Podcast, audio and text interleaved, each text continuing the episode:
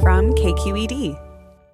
All right, we're going to venture back this week to the 1960s and 70s, when the Bay Area was a center for many social movements. People took to the streets to protest the Vietnam War. The Black Panther Party formed in Oakland in response to police brutality against Black people. We are talking about the survival of Black people. Nothing else. Women were frustrated by the gender inequality they faced daily. And a lot of people started to think differently about how they wanted to live. As many as 1 million Americans decided to join communes, group living situations, often with shared chores and finances. Today on Bay Curious, we'll learn more about one commune that still exists in the Walnut Creek area. It's a group that has been steeped in mystery and controversy over the years. One note for listeners, we do talk about sex in this episode.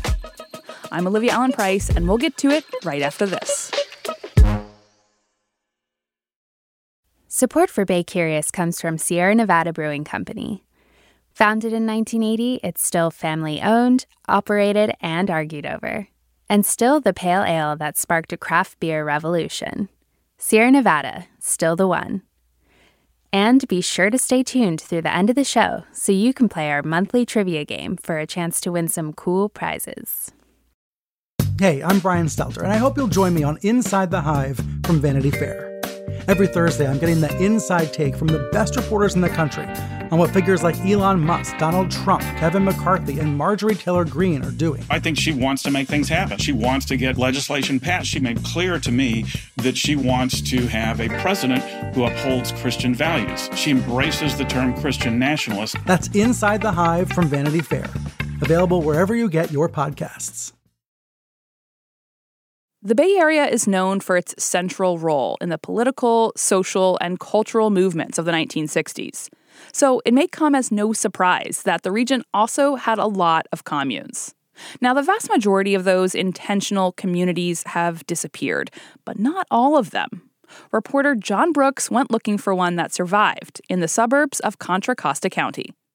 If you were a high school kid growing up in the Walnut Creek area back in the 1990s, there wasn't a lot to do. That's one reason why Sabrina McQueen has never forgotten the big purple car she saw driving around town. They'd drop people off at the grocery store. So it's like, well, what's that? And that's when my mom told me, oh, those are the Purple People. Purple People. That is fun to say. Say it once, you're probably going to want to say it again. Purple People.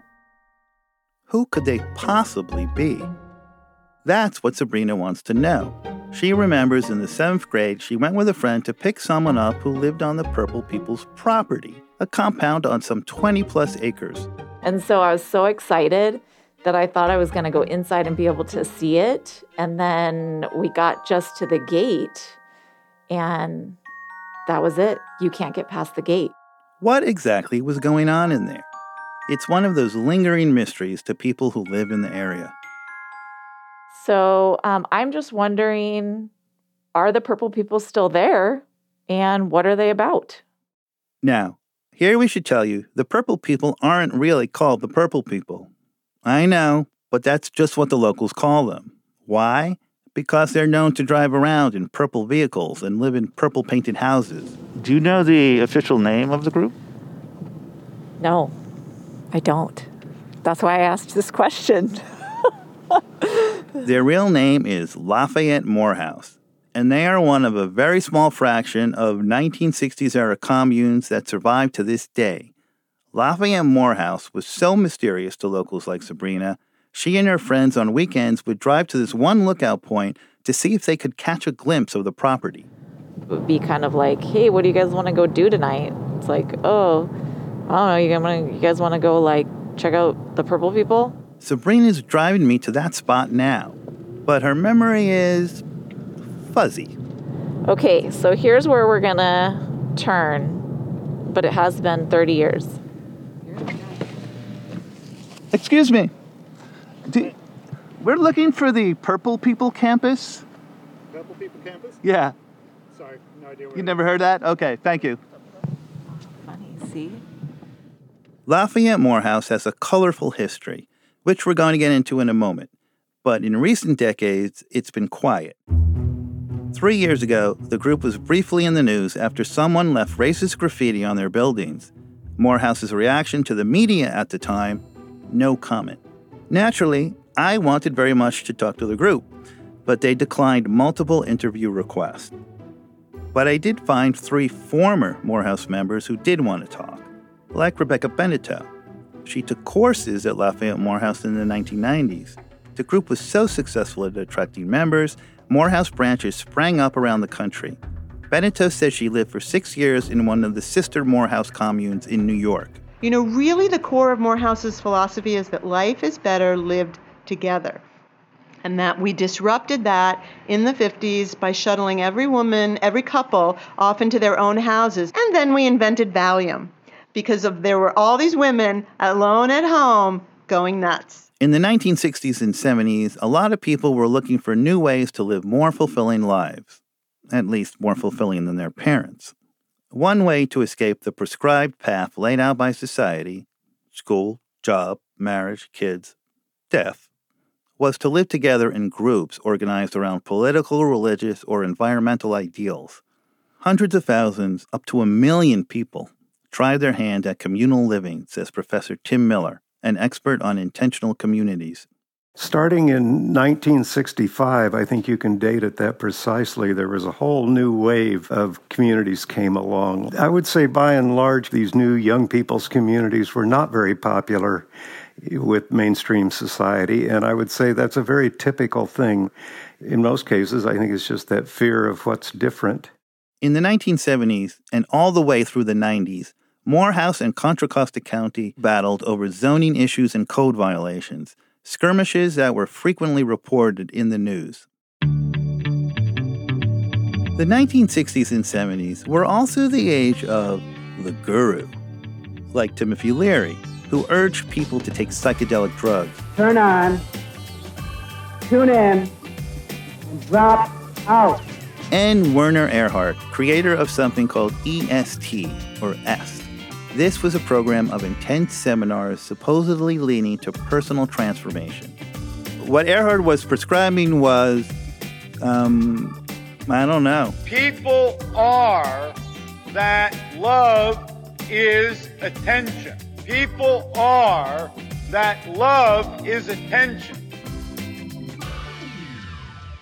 All of these different gurus had different hooks. This is Laurie Rivlin-Heller. In the early 70s, she dropped out of college and moved to the Bay Area. Here, she got interested in the human potential movement, the idea that people could tap into their unused abilities to reach their full potential. And that's when she discovered someone named Victor Baranco. The Berkeley-born Baranco was the founder of Morehouse, which had branches in a few Bay Area cities. Baranco had a successful career as an appliance salesman, but with Morehouse, he was offering something more than consumer goods. He was selling a new philosophy. The goal, remove the self-created obstacles between you and what you want. And he was good at it. He would be able to see you in a way that most people are not capable of doing. The fact that he could so clearly understand who I was and where I was coming from, and he did that to everybody. Baranco called his program for living responsible hedonism. That means creating a pleasurable life for not only yourself, but others. The responsible part was that you take responsibility for your life and your action. Things could change, but it was up to you to do that. The hedonism part, that's where the more in Morehouse comes in. And a lot of it has to do with sex. The sexual revolution, I guess you would say, was the hook for Victor Baranco. There were young people in this time period who were experiencing sexuality in a way that hadn't been done previously. And there were older people who wanted a piece of it. According to former members, one of the tenets of Baranco's teaching was that a community functioned better when the women were happy, sexually and otherwise. The group is famous for a 1976 demonstration of a woman reportedly having a 3-hour orgasm. Yes, I said what I said. I spent a lot of time looking for that tape. Didn't find it. But I did find some current Morehouse YouTube videos. In the Fundamentals of Sensuality course, we discussed the nature of orgasm. And in the afternoon, there's a live demonstration of a woman in orgasm for an hour that'll really blow your mind. Rebecca Beneteau, the woman who lived in a Morehouse commune in New York, was at first put off by the emphasis on sex. They had a class where a woman was demonstrating being in orgasm for an hour. I thought that was extremely freaky. I didn't want anything to do with them. But she did like the group's positive outlook and focus on people's ability to change. Now she offers sex and intimacy coaching. And she changed her mind about the one-hour orgasm. They have a technique that also allowed me to sink into my body much more instead of always being up in my head. Can you really have a one-hour orgasm? Not yet, but I've gotten up to 27 minutes. 27 minutes. Pretty good. All of this focus on sex has led to a certain reputation for Morehouse among its neighbors. There's a couple rumors. One, that it was a sex cult. Yes, the group has definitely at times been labeled a sex cult. So much so, they even have a question on their FAQ page. Are you a sex cult? I mean, that's complete nonsense. This is Marco Benito. He and Rebecca used to be married. He also took a lot of Morehouse courses. Then the two of them started their own commune in Philadelphia. Now he lives in a commune in Wyoming, so the man knows his communes. He says Morehouse didn't have any of the characteristics people associate with cults. For instance, excommunication for leaving, financial coercion, demanding that people cut off relationships with their relatives, that, none of this has ever been practiced at Morehouse. If Morehouse isn't a cult, it has been controversial. In 1971, Rolling Stone published a pretty unflattering portrait of the group, complete with Baranco driving around in a chauffeur-driven limo. The article implied Baranco was making a lot of money off group members, but Laurie Rivlin-Heller says there was nothing devious going on. Self-interest was an open part of Baranco's philosophy. I would say that he put everything up front. The introductory course to Morehouse is called the Mark Group, where you are the mark. So there was no denying that he had put together a hustle, but you were voluntarily entering into the hustle and participating in it. Still, that Rolling Stone article later appeared in a book alongside a chapter on Charles Manson. Not a good look for any leader of a commune. Using classical educational modes, More University is dedicated to the full realization of human potential. Baranco later turned Lafayette Morehouse into More University. More University, more controversy. The university offered PhDs in the humanities and, of course, sensuality, including sexual research. In 1992, the San Francisco Chronicle reported at least one course cost almost $17,000. In the 80s and 90s, Baranco sued the Chronicle and the Contra Costa Times for libel. Hashtag please don't sue us. The court threw those lawsuits out. One of the decisions is not safe for work reading. According to the court, a goal of More University's advanced sensuality class was to, quote, make friends with another crotch, which, if you're listening, Morehouse, would be an awesome bumper sticker. The university shut down in the mid-90s. Victor Baranco died in 2002 at the age of 68. And eventually, the great majority of 60s communes faded away. Professor Timothy Miller. A friend of mine who still lives on one of the 60s-era communes said when their community had a great out-migration in the 80s, he thought some of them just decided they were Republicans after all. But Morehouse has survived. The decades come, the decades go. And they're still doing their thing, whatever it is. Back in the car with Sabrina, we wandered around trying to find that one view of the campus she remembers. We kept taking wrong turns, going back over the same streets, and then... It's a purple house. Sabrina's excited. She's definitely a Purple People fan. I wonder if that belongs to... Oh, yeah. I mean, that is. Does that look like it's purple? It's a nice property with tennis courts and everything. But really, there's not much to see, and the group does have a right to its privacy. Sabrina, I think, is viewing it through the eyes of her high school years, when there was this mysterious aura around this counterculture group, right in her own suburban hometown.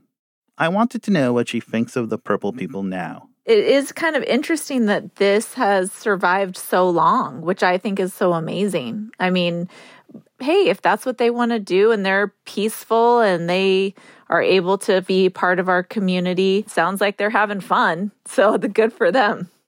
I'm a reporter. It's my job to be skeptical. But I will say one thing. At the beginning of the coronavirus pandemic, Lafayette Morehouse went live over Facebook. They were definitely taking safety seriously. But their aim wasn't just to survive COVID. They said that wasn't a high enough goal. They wanted to use the experience as a way to make their lives even better. If life hands you really sour lemons, make even sweeter lemonade. I got to admit, I'm still thinking about that one. That was reporter Jon Brooks. Heads up that we will not be publishing an episode next week. We're taking an early Memorial Day break. But we will be back on May 26 with a reporting series on San Francisco's Golden Gate Park. If you like Bay Curious, I've got a request. Please tell your podcast listening friends about the show. We all like a good podcast recommendation, and it really helps us to grow. Thank you so much. Today's episode was edited by Katrina Schwartz. Bay Curious is also made by Brendan Willard, Sebastian Miño-Bucheli, and me, Olivia Allen-Price. Our show is a production of member-supported KQED Public Media in San Francisco. Have a great week.